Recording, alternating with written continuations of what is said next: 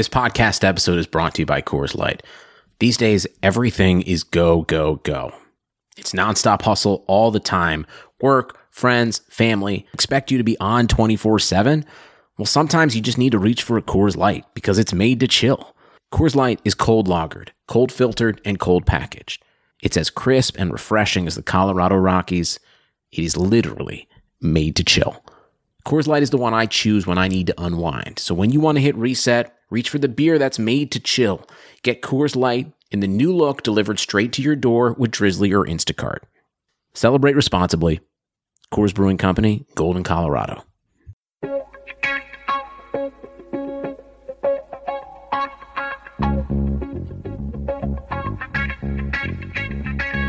Karlsson, Karlsson, världens bästa Karlsson. Karlsson, Karlsson, hoj här kommer Karlsson. Karlsson, Karlsson, ingen faktiskt ingen annan Karlsson spelar jag så bra som mig. Carlson! Karlsson, Karlsson scores! Karlsson, Yes! Karlsson, Yes! Världens bästa Karlsson. Thank you, everybody, for tuning in to another episode of the Keeping Karlsson Fantasy Hockey Podcast, the best fantasy hockey podcast in the world, hosted by two guys who own Erik Karlsson in their keeper pools. I'm your host, Elon Dubrovsky. With me, as always, Brian Com. Hello, Elon. Hello, everybody. This is a big episode in a lot of leagues. Playoffs are about to start next week. I know it's true in the Cupful. If it's not true for your league, you're definitely ramping up for the playoffs. So this is a key moment in your fantasy hockey season to figure out how you can go all the way. Yeah, and obviously, if you're a listener of Keeping Karlsson, that means you've clinched the playoffs in at least one of your pools. At least I'll assume. I hope. But yeah, we have a huge episode this week. Brian, there was so much that happened last week. The trade deadline was back on Monday. Feels like forever ago. We'll cover some of those trades. Also, so many injuries with major fantasy impacts. Okay, but before we get into it, let's mention that we are presented by DobberHockey.com, the best fantasy hockey website, the place you have to go to see the impacts of all of these trades and injuries. And it's all covered there. Great articles. Of course, you've also got your starting goalies. You can subscribe to notifications for starting goalies for any team, so you'll get an email as soon as a starting goalie is announced. Sometimes that can be key if you need to make a streaming pickup. You could also see all the line combinations in real time of all the games. We've said it all season long. We still believe it. We use it to prepare this show and to prepare for our teams. So DobberHockey.com is the place to be. Frozen Pool, an invaluable resource to preparing for this show. You get a long list of everything you need to know about a player's fantasy value, their ice time, their share of their team's power play time represented as a percentage, points. Of course, you've also got hits and blocks, everything you need over at DobberHockey.com and Frozen Pool. All right, Brian. So I was thinking at first that trades would be the main number one fantasy hockey headline of the week, but I think I'm going to go with injuries because these are some major injuries with big implications, like I said. And I want to start in Edmonton. Doesn't seem like it should be a big deal, but Benoit Pouliot is injured out for the year, and we talked about him a lot when Connor McDavid came back and said this is a guy you want to add because at least he's going to be riding coattails with McDavid and Eberle. Great position on the line, but he's injured, and who takes his spot? Nail Yakupov, the guy that we said leave him for dead. He's done. He's in the bottom six. But of course, now with Pouliot injured, Yakupov gets that prime spot next to Connor McDavid and Jordan Eberle on the second line. There's also some intrigue with the first line. But let's start with Yakupov. Brian, does he have fantasy value now? Since he's moved up to that line, he's got a goal. He hasn't done too much. He did score that one goal, but the potential, it's so tempting. What should people do? The potential is very tempting because he did have a productive run earlier in the season when he was in the top six, but there was a huge lull in underlying numbers, as you might expect, between the time Yakupov was last playing in the top six and his current stay there. After hitting his season low point in shot attempt totals in the month of February, they've shot up once again since he's seeing time with Jordan Eberle and Connor McDavid. And January and February, you said leave him for dead, Elon. He was dead. Nail Yakupov was dead in those two months. He did nothing for any of us, and all of his underlying numbers were totally in the tank, too. He was a dead fish like Will Sims, too. Little deep cut survivor reference.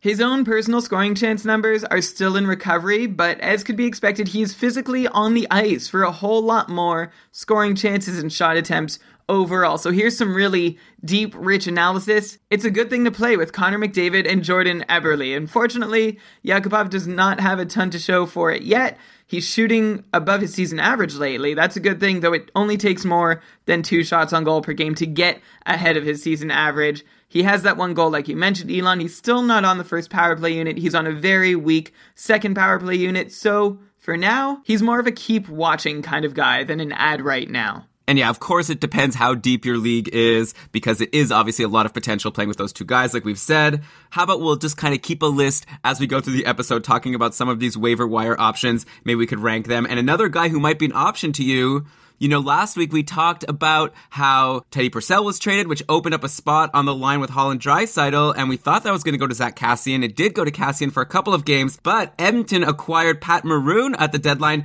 and he's in that spot, and he's got a goal and two assists in two games so far on the Oilers, playing with Holland Draisaitl. And this is Pat Maroon. This is a guy who wasn't doing anything all season with Anaheim. So maybe the first comparison question I could ask you, Brian, is who would you want right now between Maroon and Yakupov? The acquisition of Pat Maroon by the Oilers is actually interesting because we've known him as a pretty decent complementary player who can contribute alongside top line mates, as he did with Getzlaf and Perry for parts of the last couple years in Anaheim. Not a whole lot doing with them this year. Of course, they got broken up, Getzlaf and Perry, and there were lots of scoring woes on the Ducks as a whole. But it's funny that a similar description suits a guy the Oilers sent away at the deadline, in Teddy Purcell. Now, they might be different players. Maroon hits a lot, while Purcell never does, and the Oilers, I think, like guys who can use their size that way. But it seems as though the role that they can fill for the Oilers is somewhat similar as either a third piece of a top six line or a solid piece of a bottom six line. I don't know if it's exactly accurate to look at the whole thing as a swap of Purcell for Maroon, but if we did it anyway, you'll see that the Oilers also jumped up around in the draft by doing it. They shed $3 million in salary. They gained two years of team control. So, looks like it all works out for them if Maroon can do his job in that top six, which so far he is. It's very exciting. I think in the short term, Elon, I'll go with Patrick Maroon because he's doing something while Yakupov is not. And we've all definitely spent our fair share of patience on Yakupov in the past. I don't feel like he's a guy I want on my roster while I wait and see. I feel like I'd rather leave him in free agency while I wait and see, and try and ride the hot streak of Maroon for as long as it lasts. If Yakupov gets going and matches Maroon's numbers, then I'd probably make the swap, but until then, I'll just go with whoever's scoring the most points. That's fair. And also, Maroon will maybe help a bit more in peripherals. Like you said, he gets some hits every once in a while. Three hits in the last game. Seven penalty minutes, actually. So if you're in a league that counts PIMS, we don't talk about PIMS that much, but that would make Maroon a very sneaky ad. Of course, it's not like he was getting many penalty minutes in Anaheim, but he was hardly getting any playing time in Anaheim. His minutes of 16 minutes and a half in the last game for Edmonton against Columbus was his most in a very long time. So obviously his roles increased. More time to get hits, more time to get penalty minutes, and hopefully more time to get points as well. So that's Edmonton. Let's travel east to Ottawa. Another big injury for the season. Kyle Turris is being shut down. He came back from his injury a while back and just did absolutely nothing. At some point we had to say he's probably playing injured, and clearly he was. So definitely sorry to people who picked up Kyle Turris thinking they had a sneaky ad for the fantasy playoffs because he'd clearly break out because of his awesome history of being able to produce, but he's done. This is really good for some players on Ottawa, though. Specifically, Mika Zibanejad jumps up to the top line to play with Mike Hoffman and Bobby Ryan. Also, JP Pageau and Zach Smith have been playing on a very productive line now with Mark Stone. In fact, of those three guys I mentioned, Zibanejad, Pageau, and Smith, it's actually Zach Smith that's been the most productive lately. He's riding a four game point streak, but still great positions for the other two. So, Brian, let's hear your rundown of these newly potentially valuable fantasy players in the Ottawa Senators. When we heard that Turris was going to be shut down for the year, we looked straight to Mika Zibanejad, but lo and behold, Jean-Gabriel Pageau is the one that emerged, or should we say continued to emerge because he picked up two goals on seven shots, which actually marked the end of a season-high six-game point streak for him, and also the high watermark of his recent ice time totals. And talking about ice time, the same goes for Zibanejad. He played 25 minutes in the first game that Turris was out, but since that game, he and Pageau have both returned to their usual high teens levels in terms of minutes. One reason for that, of course, is the arrival of Scott Gomez. I like how I said, of course, as part of that, but you would have never guessed that Scott Gomez would be playing for the Ottawa Senators or any team in the NHL at this point in the season. So God bless Ottawa for giving guys another chance. Gomez is playing in the bottom six, but he's helping balance the time on ice that's being distributed among centers in Ottawa. So you can't expect 25 minute games from Zibanejad or 20 plus minute games from Pageau, as long as they do have four reasonably capable centermen. But going back to the initial point of all this, neither one has really had sustained success with Turris out of the lineup. I guess it's hard to do on the Sens right now for most people. There is one line that's clicking, and one surprising part of that line, Elon, you mentioned him already, Zach Smith. He is somehow one of the hottest Sens right now five goals and three assists for eight points in his last eight games, and that's a run that includes a three, a four, and a five shot game, which is a really big deal for a guy who's essentially averaged one and a half shots on goal per game this season. Mark Stone is really the only other Senator who's done better recently. He has three goals and six assists for nine points in his last eight games played. There is one Senator who is decidedly not hot. His name is Mike Hoffman. He was benched in the third period of last night's game against Toronto, not even seeing 11 minutes of ice time that game. Season low for him. And if you look just at his production, I suppose it sort of makes sense. He has just 12 points in his last 28 games. He's fallen very hard off the point per game pace that he carried through to the end of December. When asked about it, the coach Dave Cameron said that he's going to play the players that give him the best chance to win every night. So apparently, Dave Cameron is a believer that Chris Neil, Ryan Dzingel, Matt Puempel, Nick Paul, and Alex Chiasson all give the Senators a better chance to win than Mike Hoffman, which is very concerning for anybody who owns him in their fantasy leagues. With playoffs around the corner, Hoffman is actually entering snoozer territory. If you own him, you need to start looking around your free agent list and seeing if there are any hot streaks that you want to try and ride because waiting for Hoffman over the last couple months has essentially been an exercise in futility and we're not seeing the situation improve with a benching last night. Yeah, but sometimes when a player gets benched, they get hot afterwards. It's like a wake up call. And he did have five shots and four shots in the two games before this bad game against Toronto. I definitely waited at least a game or two more before benching Hoffman. So, okay, Brian, let's say people have guys like Zach Smith and Pageau and Zibanejad available in their leagues. Is there any of those that you would say that they should jump on right now heading into their fantasy playoffs? To me, I would think Zibanejad is the obvious choice. Then again, Zach Smith is the one on the hot streak. And like you said, Pageau just went off of his six game point streak, so all three of them have some intrigue. So the one I would go with first, it pains me to say, but it's actually true. If we're just looking at hot streaks, it's got to be Zach Smith. Pageau and Zibanejad haven't gotten a point in their last two games. Zibanejad actually has been dry for a good chunk of the last little while, and he had no shots on goal against Toronto in his most previous game. So I think you can probably set him aside, even though I think he's the best player of the trio. Right now, he's not cutting it. He and Zach Smith are the two guys who are on the first power play unit, which makes me lean to Zach Smith a little bit. It doesn't make a whole lot of sense, but he is having success playing with Mark Stone, and playing with Mark Stone is a good place to be. Pageau is in the same situation, but on the second power play. I can't believe I'm about to do this. I'm gonna pick Zach Smith for the very short term. He gets a very short leash. Brian, man, you changed so much throughout the fantasy hockey season. At the beginning of the year, you would never be suggesting to take Zach Smith, even if he were on a four game point streak. I guess because it's playoff time, you just look right to the last like three or four games when making your decisions as opposed to looking at a larger sample size. For me, I would take Zibanejad for sure. Totally. At this point in the season, my strategy shifts from taking the long view to taking the short view. It depends on where you are in your league standings and how you foresee your next playoff matchup going. But I definitely adjust my valuations on players going into the playoffs. It is much more heavily weighted on the last one or two weeks than it is on the last two or three years, as opposed to the start of the year. All right, yeah, it definitely makes sense. And Zach Smith has been hot for the last couple of weeks, like you said. So, all right, you heard it here first, guys. Go grab Zach Smith.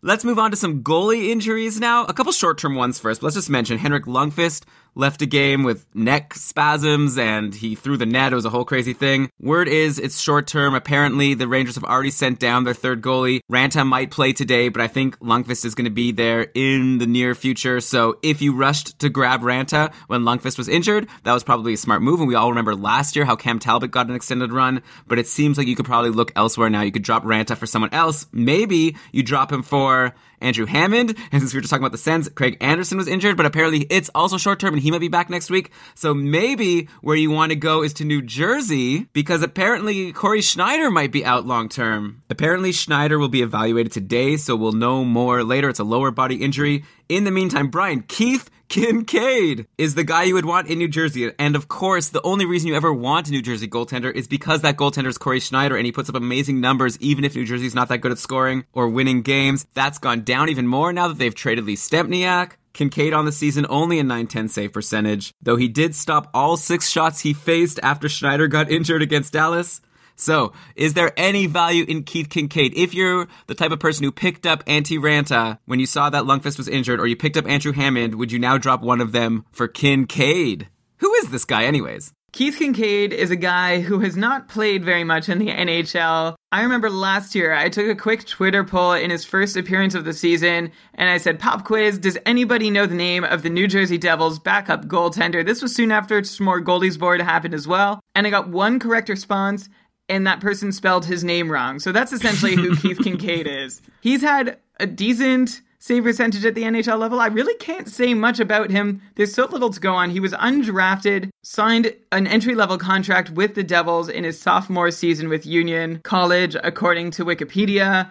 And in the NHL, he really hasn't had a chance to make a mark. So I guess we can wait and see what he's going to do. There's nothing saying he's going to be a not good goalie, but there's nothing to suggest that he's going to be a good goalie either. He did have a solid relief appearance, stopping all six shots against Dallas on Friday night. But aside from that, he hasn't done a whole lot to make me think he is an above average NHL goaltender, or even necessarily an average one. We'll see, but we know how much of the heavy lifting that Cory Schneider does for the Devils and what he does for them in net. So if you had Schneider and you're going to add Kinkaid and you're like, I don't even care about the saves percentage, I just want to get a lot of saves and maybe as many wins as Schneider would have gotten me. I don't think it's going to happen. I don't think the Devils can win as many games without Schneider in their net. You could throw anyone in there, they probably wouldn't win as many games as they would with Schneider in net. Kinkaid is still a little unproven, to say the least, and you can add him, but do it at your own risk in the sense that we have no idea what we're getting, and there hasn't really been any reason to think that he's an up and coming prospect. The guy's already 26. It almost reminds me of the situation for backups for Marty Brodeur back in the day when he played like 60, 70 games a year, and the backups would come and go, and you'd never even know their name. Scott Clemmensen comes to mind, though he got to do a little tour of the NHL at one point in his career to get a little better known. Okay, yeah. So it sounds like you're saying this is a Montreal Carey Price type of situation where Price got injured and we thought that you could bank on the Montreal backup to still get a lot of wins just like Price was, but then Condon and Scrivens haven't been able to keep the winning ways coming and New Jersey hasn't even had the winning ways that Montreal had when they had Carey Price healthy. So yeah, not a great option in Keith Kinkaid. How about we just talk about a couple of other goaltending options that you might have? We really have to mention the situation in Colorado at this point. Semyon Varlamov has been just brutal, and it seems like he's lost his job, at least for the short term, because Calvin Pickard has been fantastic. Varlamov in his last nine games has an 889 save percentage. Like I said, really, really bad. And Calvin Pickard, he's started the last few games. He has a 930 save percentage in the last 30 days. His last three starts have all been above 920. He lost yesterday against Nashville, but he made 35 saves in the process, so it wasn't a bad game. Brian, we've run into this situation a lot on this podcast where there's the clear starting goalie and he's getting sat for a little bit. It happened with Halak, and we said you should add Greiss, and now Halak is doing great. Though so's Greiss. But like, is Varlamov a Halak where you think that he's going to get his job back before too long, or has Pickard actually stolen the job and will he be the number one goalie in Colorado for the rest of the season?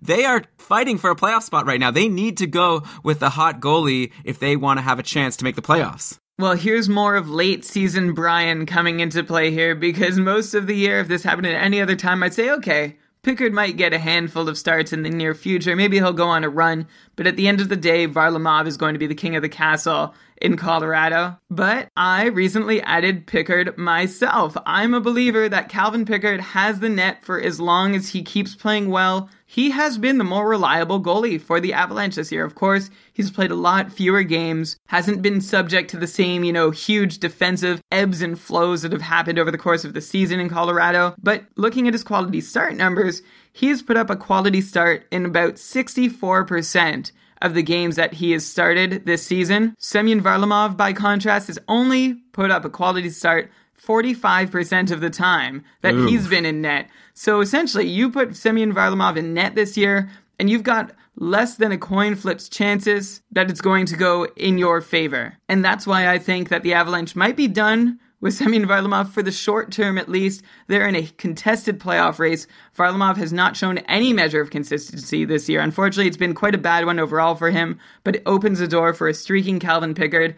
I actually traded Mike Ribeiro for Andrew Hammond in my Cupful League when I heard that Anderson was injured. When I heard that Anderson might be coming back, I dropped Hammond for Calvin Pickard, and I think I might keep Calvin Pickard on my roster even once Anderson is healthy, which is not something I was planning to do with Hammond. I think he's a really good short term ad if you're looking to gain an upper hand in goaltending stats in your early playoffs. And you know, Brian, you keep talking about short term with Pickard, early playoffs. Could we just look at his career now? He came in last year, I remember, when Varlamov was injured and had an amazing run. He had a 932 save percentage last year. He has a 921 save percentage this year. Why is it that when guys like Hellebuyck and Gibson come in, we say grab them and like in a keeper league, you must hold on. These are the future. Like Calvin Pickard has the same or better numbers than these guys in a keeper league or looking even long term why shouldn't we expect that Calvin Pickard can keep up what he's doing to some extent and maybe become a really solid goalie in the NHL? Although he was drafted in the second round of the NHL draft back in 2010, he's never quite had that blue chip mark on him or that pedigree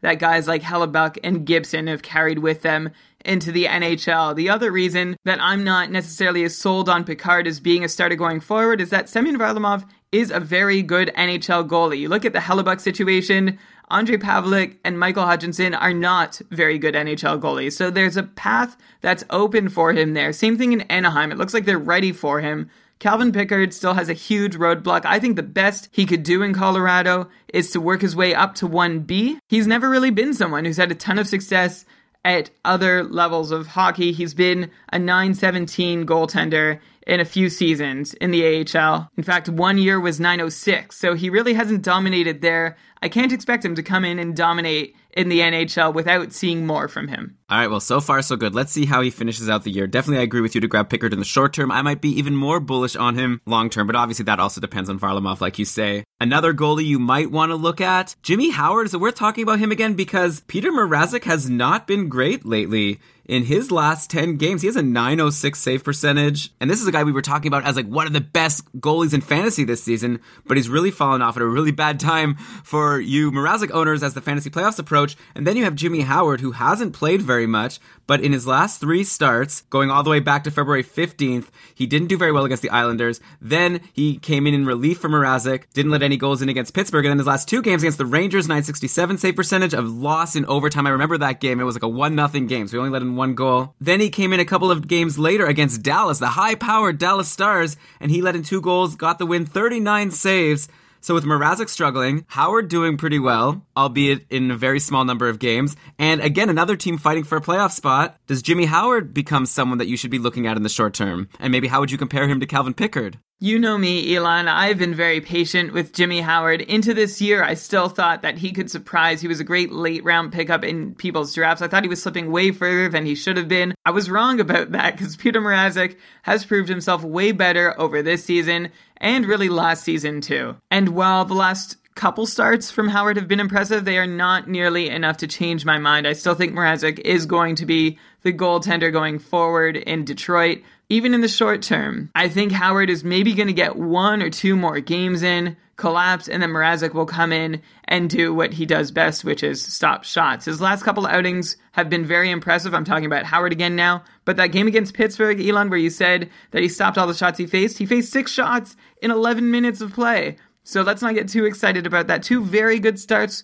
from Howard, a win and an overtime loss. If you're looking for goaltending starts in the next one week, you might consider adding him, but I don't think we're far away from another big letdown from Howard, and that'll be an opportunity for Mrazek to step back into the crease. So there you go. So Pickard over Howard. The calm has spoken. Also, I guess obviously, like I said, forget about Raanta, forget about Hammond. But you know what you shouldn't forget about is SeatGeek, our great new sponsor of Keeping Karlsson. SeatGeek is a great site for buying tickets because they take all the frustration out of not knowing what the final price is going to be until you get to check out with SeatGeek. The price you see is the price you pay at the end, no hidden costs, and they make it even easier to buy tickets because they pull all the tickets available on other sites into one place. So you're gonna find a good price for the game that you want to go to. Yeah, I book hotels this way, I book airplane tickets this way, so why not sports and event tickets this way? They take all the tickets that are available on other sites, they put them in one place. You save time, you don't miss a deal. You can even set alerts for upcoming events,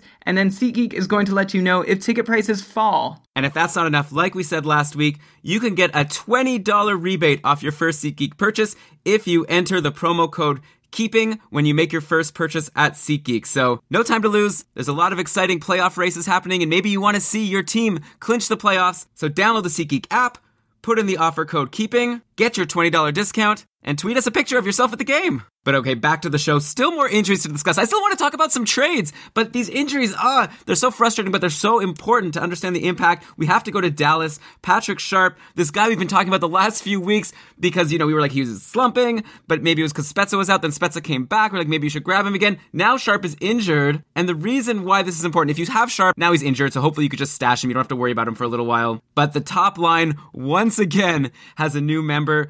This time it's Brett Ritchie, who's been called up from the minors, and he's playing with Benn and Seguin, at least in the last game on the top line. Also, John Klingberg got injured, which is horrible. Hopefully, that won't be long term. We don't know yet, but word is it might not be for too long.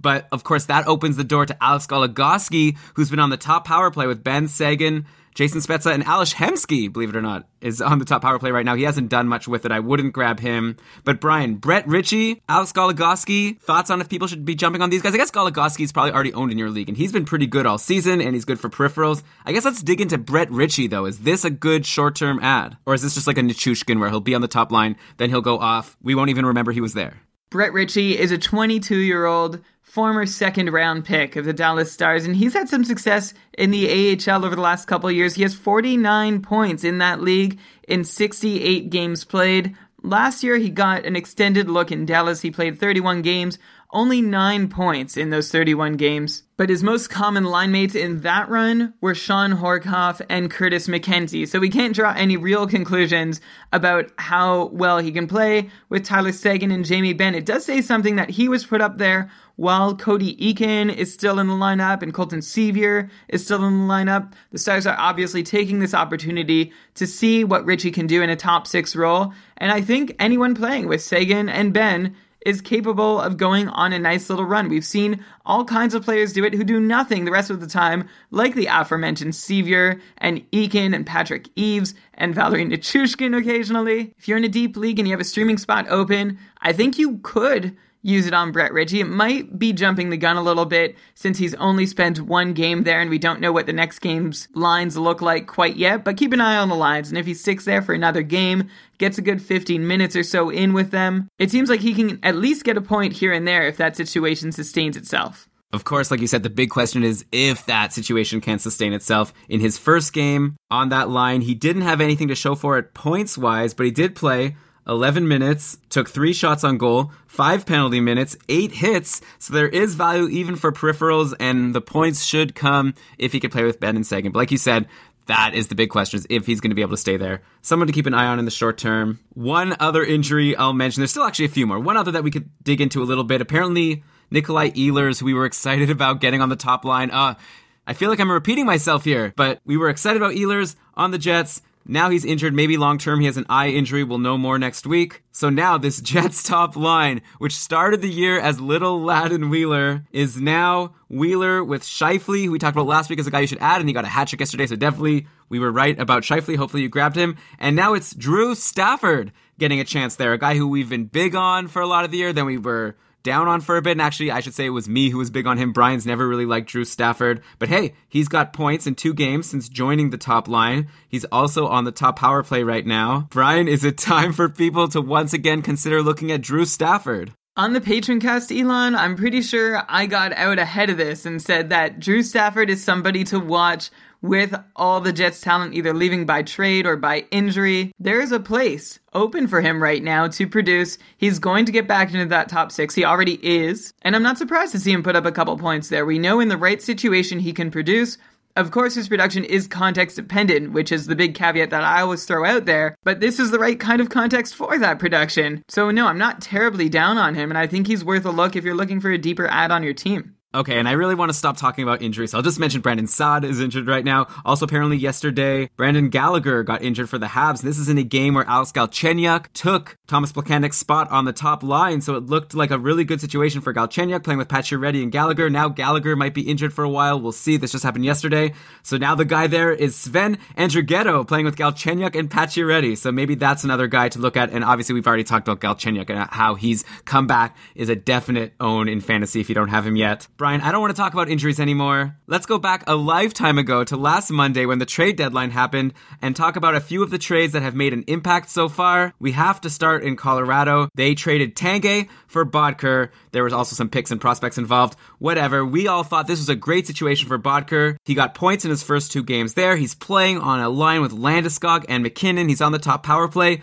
Great situation for Michael Boedker, who was doing pretty well for a while with Arizona before slowing down, but definitely he has much better line mates. You'd expect that he'll be able to put up points. What we didn't expect is Alex Tanguay to go to Arizona, and in his first game yesterday, he had two goals and an assist. Maybe Tanguay is the guy that has the value in this trade. He has more points than Boedker in only one game. Boedker's played three since the deal. Tanguay was playing with Duclair and Vermette. I don't think that'll keep up. Let's just analyze both players in this trade. Brian, what do you think? Should people be grabbing Boedker? What kind of pace can you expect from him for the rest of the year? And then we'll get to Tanguay. This is good news for Boedker owners. He had a long dry spell. In fact, a couple long dry spells in Arizona since opening the season with a couple, or was it a few hat tricks that really got us all excited, made us believers. But if you take those away, his season hasn't been terribly impressive. In fact, even with all of that, he's really just on a 52 point pace on the season, which is nothing to write home about. Of course, it is fantasy relevant, and it's something that he has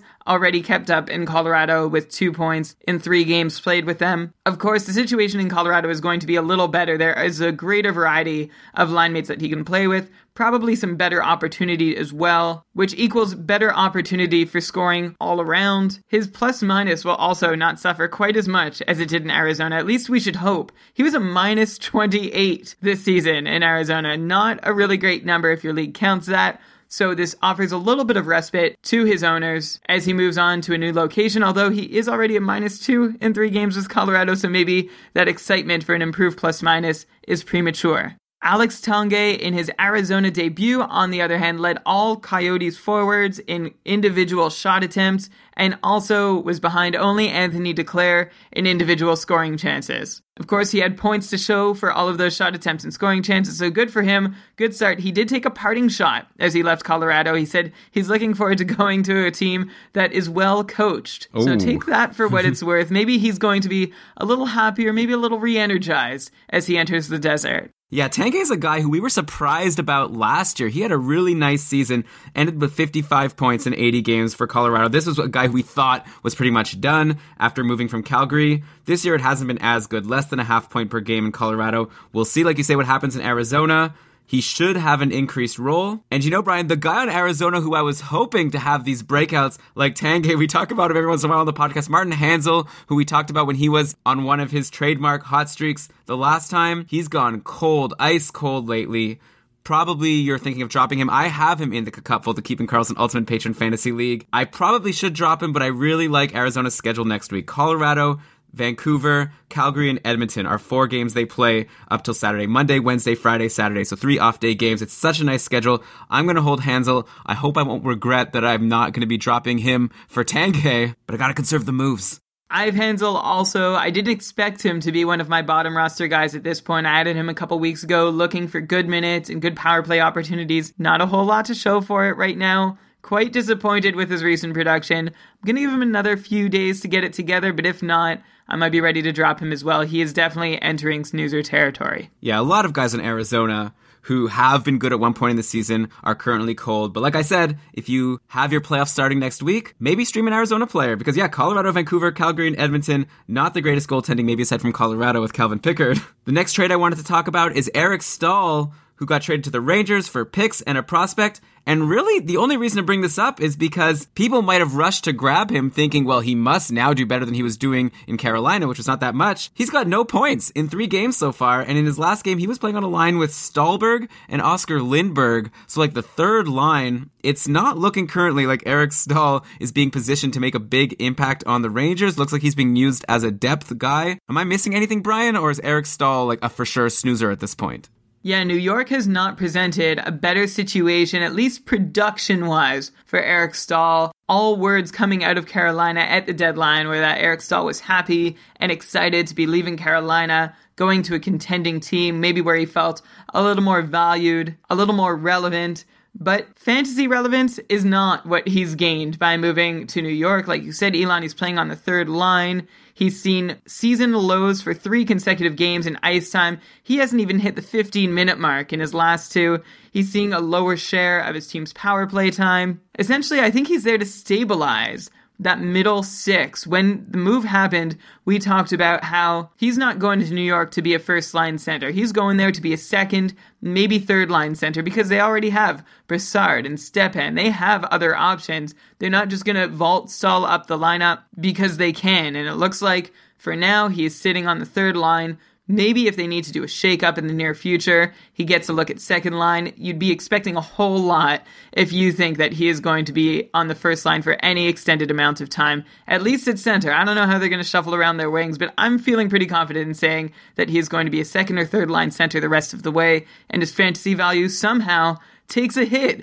going from a low scoring Carolina team to a lesser role on the Rangers. Right, yeah. So definitely sounds like someone that you should consider dropping if there's a attractive option in free agency. Maybe someone we've already talked about. Maybe someone we'll talk about right now. Let's talk about another trade that happened. Lee Stempniak got traded from New Jersey to the Bruins for picks, and he goes right into a fantastic role. Unlike Eric Staal, Stempniak is getting the Tanguay treatment. He's playing with Marchand and Bergeron. Actually, it's much better than the Tanguay treatment. He has three assists so far in three games. It was actually only one game that he played for the Bruins when we had our patron cast last Wednesday, and he didn't do anything in that game. And we said, um, I don't know about Stempniak. Like, I wouldn't get too excited.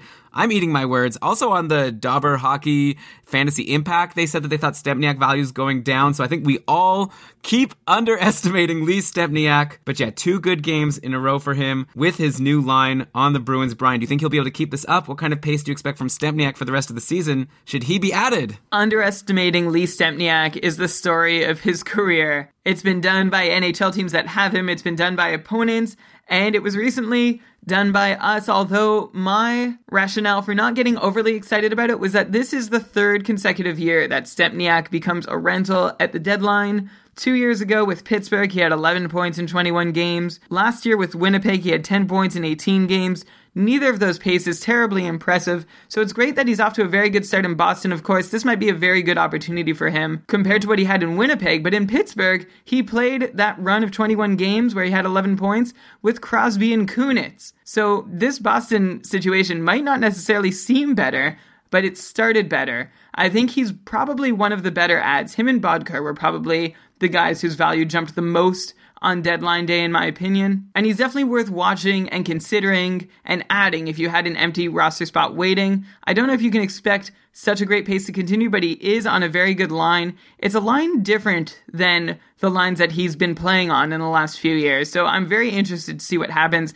I wish nothing but the best for Lee Stempniak and think he makes a reasonable ad if you want to take that chance. Yeah, I would definitely prefer Stempniak over Eric Staal for what it's worth right now. So if you have Eric Staal in your lineup and Stempniak's a free agent, that means you probably have some thinking to do. Another guy who maybe we wouldn't have expected to make much of an impact is Jamie McGinn, who got traded from Buffalo to the Ducks for a pick, and he got slotted in right with Corey Perry and Rickard Rakell on I don't even know what line it is on Anaheim, right? There's the Getzlaf line, there's the Perry line, there's the Kesler line. One of them has Jamie McGinn with Perry and Rakell. Like I said, he's played three games so far, has two goals and an assist. He actually got all those points in his first two games with Anaheim. Nothing yesterday against LA, though he did pick up 10 penalty minutes and three hits. So again, just like Pat Maroon, he's someone who's on a great line and could give you some of those peripherals. Jamie McGinn is a very interesting guy to look at right now. He's also on the second power play for whatever that's worth on Anaheim. He even gets blocks. Like he has four blocks in his three games on his new team, and that's not something you can generally expect from a forward. So Jamie McGinn becomes a really interesting ad. Brian, I'd be curious to know your thoughts on him, maybe compared to Lee Stempniak and Pat Maroon, who was on Anaheim. Did Anaheim upgrade? I didn't even consider this. Did Anaheim upgrade Pat Maroon to Jamie McGinn? Is that an upgrade? Maybe this was all like an unofficial three way deal between Edmonton, Anaheim, and Florida, and I don't know, it's a little messy. Okay, probably not the case, but McGinn is in a better position in Anaheim. You can see it right away if you look at the differentials for shots for in his short time with Anaheim so far. It's better. When he was on the ice in Buffalo, he was usually facing more shots than he took. In Anaheim, it's the other way around. Now, that doesn't necessarily mean that he's taking more shots overall. Although, spoiler alert, he is. He has six shot attempts for in his last two games with Anaheim. He was averaging just about one or two per game with Buffalo. Good news for him to be playing with Perry and Rakell. gets a little bit of a bump, a bit of a deeper cut than most of the guys we've talked about so far, but we have seen him be hot for nice little runs. We talked about him at the beginning of the year with Buffalo. We also said the same thing for him in Colorado. Not exactly a point per game guy, not something you can expect from him, but you can expect maybe a point here or there, especially if he's playing with Perry and Rakell. And he does pick up some peripherals to go along with that. One red flag though for McGinn. He's only played 10 minutes and 44 seconds and 10 minutes and 19 seconds in his last two games with the Ducks. Of course, one of those games was against Arizona, which was a blowout, so they didn't need him to play so much, and he did have a goal and an assist. And then in the last game, he had that 10 minute penalty, so maybe that's too small of a sample size to be concerned about. Don't forget, McGinn did have a nice opportunity earlier in the year. He was playing on Buffalo with guys like Ryan O'Reilly and Evander Kane or Sam Reinhart. So that explains why he was able to put up little runs in Buffalo. No reason to think he can't do it in Anaheim with similarly talented line mates. I'd still prefer Stempniak, but if McGinn is available in a deeper league, he's definitely someone to look at. And okay, yeah, there were still some other trades at the deadline that we haven't discussed. We discussed a few last week. You could go check that out if you didn't hear it. We discussed some in the Patreon cast, but we've got to move on now to some hot streaks, some players that we need to discuss in this episode. And we have to start with Hatrick Pornquist. Sorry. Patrick Hornqvist, but he did get a hat trick. He's been on fire. This is a guy who, at one point in the season, we were discussing as a potential snoozer. He was off the top six in Pittsburgh, if you remember, playing with just nobodies. I don't even remember their names. But right now, Hornqvist is playing with. Actually, I was going to say Crosby and Kunitz because that's who he had been playing with for a while. Apparently, in the last game, Pittsburgh shook things up a little bit. It was Hornqvist with Crosby and Carl Hagelin, and then Kunitz with Kessel and Malkin. Either way, Hornqvist has been playing with Crosby, and he has nine points in his last five games. That is scorching hot. I wouldn't be surprised if next week he ends up being one of the three stars of the week, which Roto World always likes to tell me about on Mondays. He's getting great minutes. He's on the top power play, tons of shots on goal. He even gets hits. Hatrick Pornquist. Oh I love that name. That's a name that one of the patrons came up with, and it just cracked me up so much. It makes you giggle like a schoolgirl or a schoolboy. I love it because he got a hat trick. I love Patrick Hornqvist. He's great. I don't know what to say. Obviously, if he's a free agent in your league, grab him. But more so, I just want to say for the people who held on to him through those dark times, congratulations. You are reaping the rewards. I was one of those Hornqvist owners at my wits' end. In the cupful, it's a pretty deep league. I was days away from dropping him. I had a couple drops to make just before he ended up being my surefire bottom roster guy. It was very close. I'm glad I hung on to him as long as I did, but his cold play went all the way through December. And then finally in the new year, he started to pick it up, and you can see it in his scoring chances, in his shot attempts, in his high danger scoring chances. Everything has been really good since we turned over the calendar to 2016. Of course, it really peaked right around late December, early January. But since then, it has not gone back down to the depths that it was in October and November. We're looking at a reasonably stable, sustainable rate of scoring and production and all those other underlying things that we like to see from Patrick Hornqvist right now.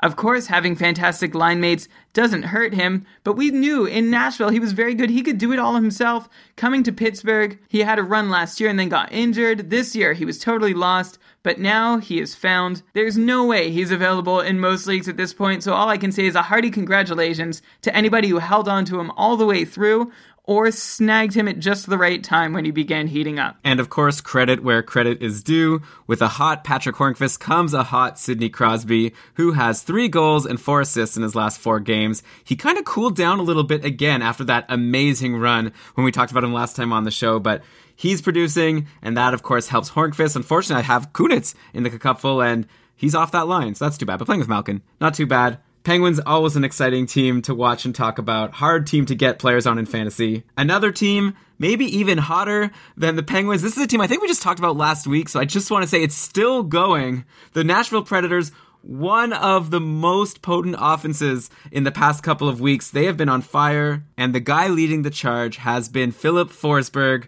We already talked about how great he was last week. Since then, he had three goals and assists against St. Louis. He had a goal and two assists against New Jersey, a goal and assist yesterday against Colorado.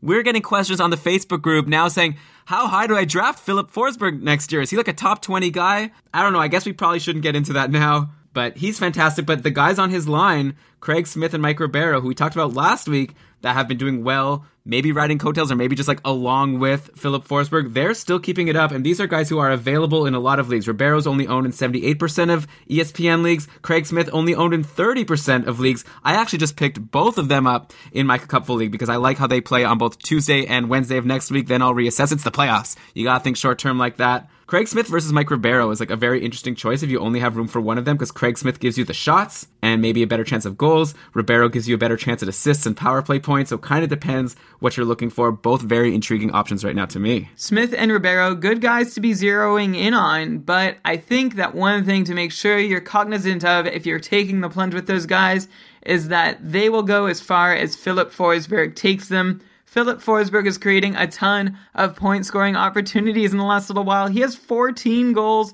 in his last 16 games, which is just unbelievable. Of course, there is a higher shooting percentage involved, but not a crazy higher one. So while that whole line has been doing really well, you can expect some regression as Forsberg's goal scoring slows down a little bit. Ribeiro's and Smith's assists will slow down with it. However, nothing totally insane is happening on that line, and I like them as long as they can stick together for reasonable, reliable production over the last month of the season. And for those of you who have been really concerned about that top line, Ryan Johansen and James Neal and whoever fits in there, still Calle Jarnkrok for the moment, you know, maybe you don't have to worry so much. They've even been heating up a bit as well. Of course, compared to Forsberg, it seems like nothing, but Ryan Johansen has two assists in his last three games. James Neal has two goals and assists in that span, so don't be too worried if you have Johansen and Neal. Mainly, you should be worried if you have a goalie playing against Nashville because this team is scoring. They're getting hot at the perfect time. If you're making maybe bets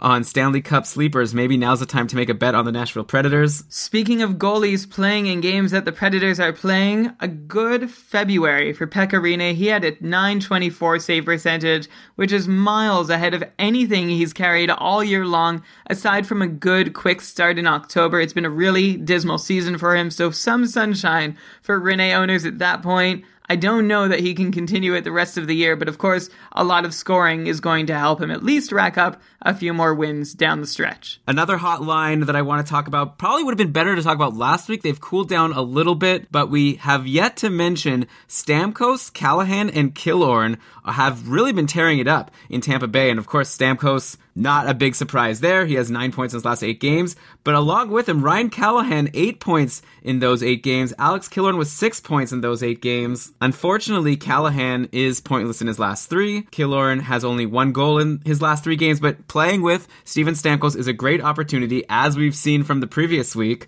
And they're also on the top power play with him. Of course, with Tampa, it's hard to tell what's the top power play. They both play around the same amount of time. You've got the Stamkos, Callahan, Killorn, and Filppula line, and then the Tyler Johnson, Nikita Kucherov, Ondrej Palat, and the Mesnikov power play unit. And then, of course, Stralman and Hedman are the defensemen on each of them. Point being, we're talking about guys you might want to stream for next week as you get into your fantasy playoffs. Tampa Bay plays four times next week.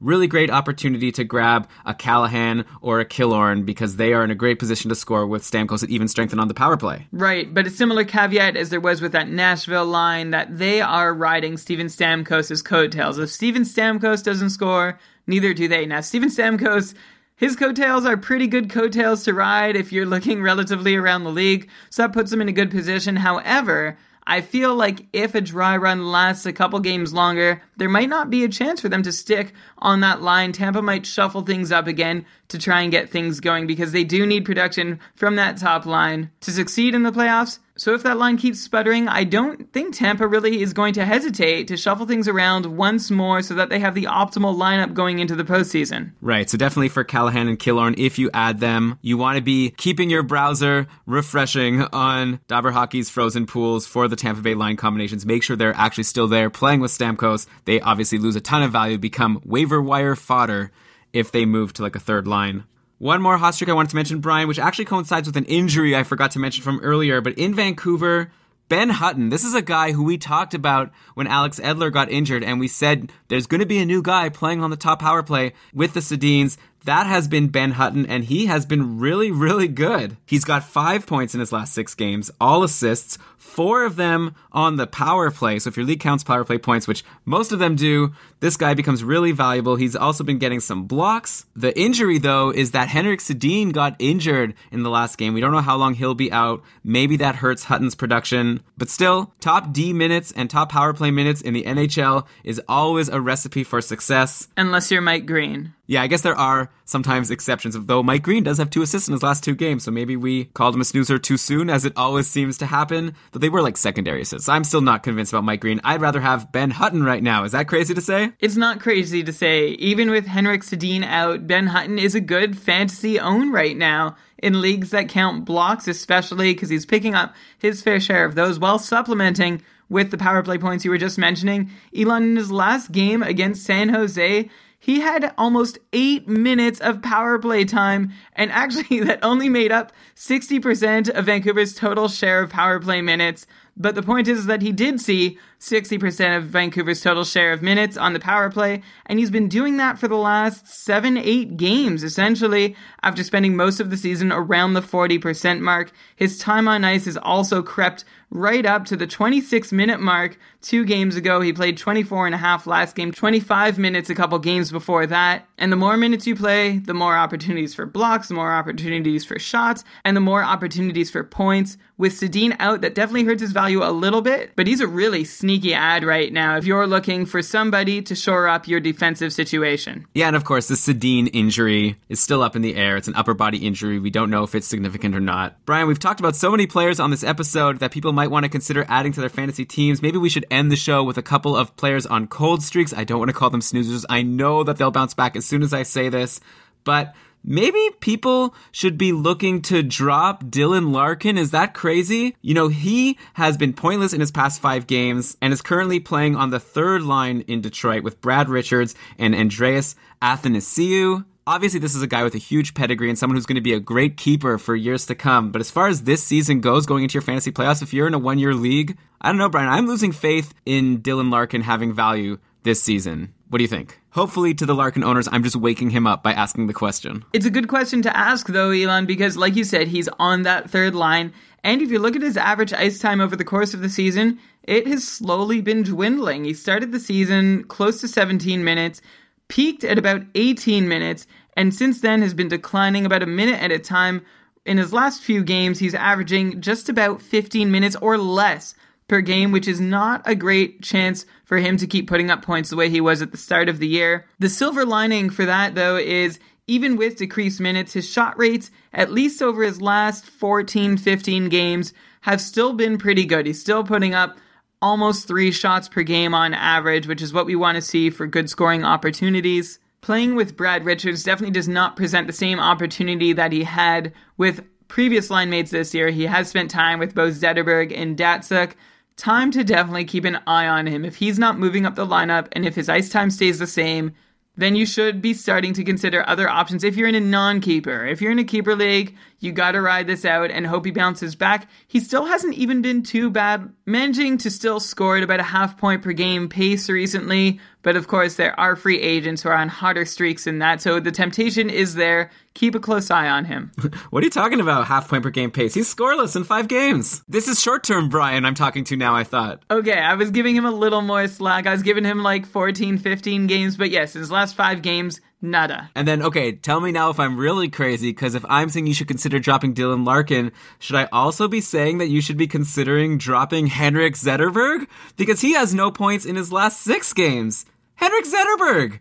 This is the guy who you should be able to count on if he's healthy for almost a point per game. I'm embarrassed for having asked this. Like, he's still on a good line. He's playing with Pavel Datsyuk. He's on the top power play, but man, just nothing to show for it, at least in terms of points. He's taking a decent amount of shots, I guess, but talk me off this ledge. I don't own Zetterberg, thankfully, but I'm sure there's Zetterberg owners who are very curious to hear what you'll say about this. This is the second time this year that Henrik Zetterberg has been pointless in six consecutive games, which has generally been uncharted territory for him. Although last season, he was pointless in five games for a stretch towards the end of the year. It was at the end of March. In the year before that, he had no cold streaks that lasted nearly as long. Of course, he played significantly less games, only 45 games, so less opportunity to go cold for that many games at a time. But back to the issue at hand, he did bounce back quite well from the previous six game pointless streak this year. I don't think that represents Henrik Zetterberg very well at all. I think he's still going to bounce back. Maybe the season is wearing on him a little bit. He's played 64 games, which is the second highest amount of games he's played in the last four years. He's 35 and a half years old, so there are a few things to think, well, maybe he can't quite be as consistent as he was before. That said, I think he's still got really good bounce back potential. I think you'd be pretty foolish to let go of Henrik Zetterberg at this point. Even though I definitely understand if you're looking to him and thinking, what are you doing for me right now? I need these points right away. Hang in there. Yeah, I think that's like the purpose of our podcast. Like anyone could just look at the points and be like, "Oh, this guy hasn't been scoring. You should drop him." Zetterberg still taking shots, still on the top line, has the pedigree. This is the kind of guy that we have to say, "Dude, hold on hope for the best. Dylan Larkin, not so much, not on a great line. Zetterberg, you got to hold on to. I'm going to throw out one potential name to replace Dylan Larkin in your lineup. Jack Eichel may have been dropped by some impatient owners. He was called for five games in a row and has been eh, so so in terms of consistency this year, but he has three points in his last two games, 21 shots on goal in his last four games. If that's a category in your league, he could pretty much single handedly put you over the top with that kind of pace. Come on, Brian. Eichel's not available in anybody's league. I don't know. I've seen a lot of questions from people saying, should I drop him? Should I add him? I feel like he is more available right now than Dylan Larkin. Well, Eichel is 100% owned in ESPN, but I'm sure that's rounding, so maybe there's a couple of leagues where you can get him. But since we're throwing out names of people to replace Dylan Larkin, we already mentioned so many, right? Like the McGinns, the Maroons, like whoever. Like we've said a whole bunch of people. I guess I could throw out Hmm, man, we've already mentioned so many players. How about Valeri Nichushkin? He had a goal and an assist in Dallas's last game against New Jersey. He's the kind of guy that, you know, people add at their own risk. But hey, he's producing now, not playing with Benn and Seguin. So maybe that's something, though one of the patrons posted on the Facebook group a question, what are the fantasy lessons you've learned this year? And one of the answers that people gave was not to go crazy and add Valeri Nichushkin on a whim taking a decent amount of shots on goal lately. But anyways, I think we've given you enough for this week. Hopefully, one of the players we've mentioned will fit onto your team. Hopefully, you will ride that player into the playoffs, take him all the way to your championship. Thank you for listening to another week of the Keeping Karlsson Fantasy Hockey Podcast. This has been a blast. Let us know if you like the show. You could tweet at us at Keeping Karlsson. You could also just follow us on Twitter. Brian likes to throw out little tidbits throughout the week. Last week he retweeted a tweet about how Letang is actually seven points back of being the second in D-man scoring with 10 to 12 less games played. Those are the fun tidbits you could get by following us on Twitter. You can also find a picture of Erik Karlsson next to Mikko Koivu's name. yeah, exciting stuff. Also, if you could be so kind to give us a five-star review on iTunes, we'd appreciate that. We haven't mentioned the patron program that much lately, but we are up to two patron casts a month right now until the end of the season. So if you want two extra bonus shows a month, plus access to our patron-only Facebook group, you can check out keepingkarlsson.com slash patron. If you want that $20 off your first ticket purchase at SeatGeek, don't forget to go to SeatGeek and enter the offer code KEEPING. Brian, I think that's everything I've got for this week. So let's cue that outro music. And why don't you go ahead and read us the credits? This episode of the Keeping Karlsson Fantasy Hockey Podcast was presented by Dobber Hockey and supported by our patrons. It was researched with help from dobberhockey.com, Frozen Pool, War on Ice, Hockey Analysis, Hockey Reference, Hockey Database, Yahoo Sports, Roto World, and ESPN Fantasy Hockey. Great job as always, Brian. I'm sure we'll have a ton more to talk about next week. Until then, keep on keeping Karlsson.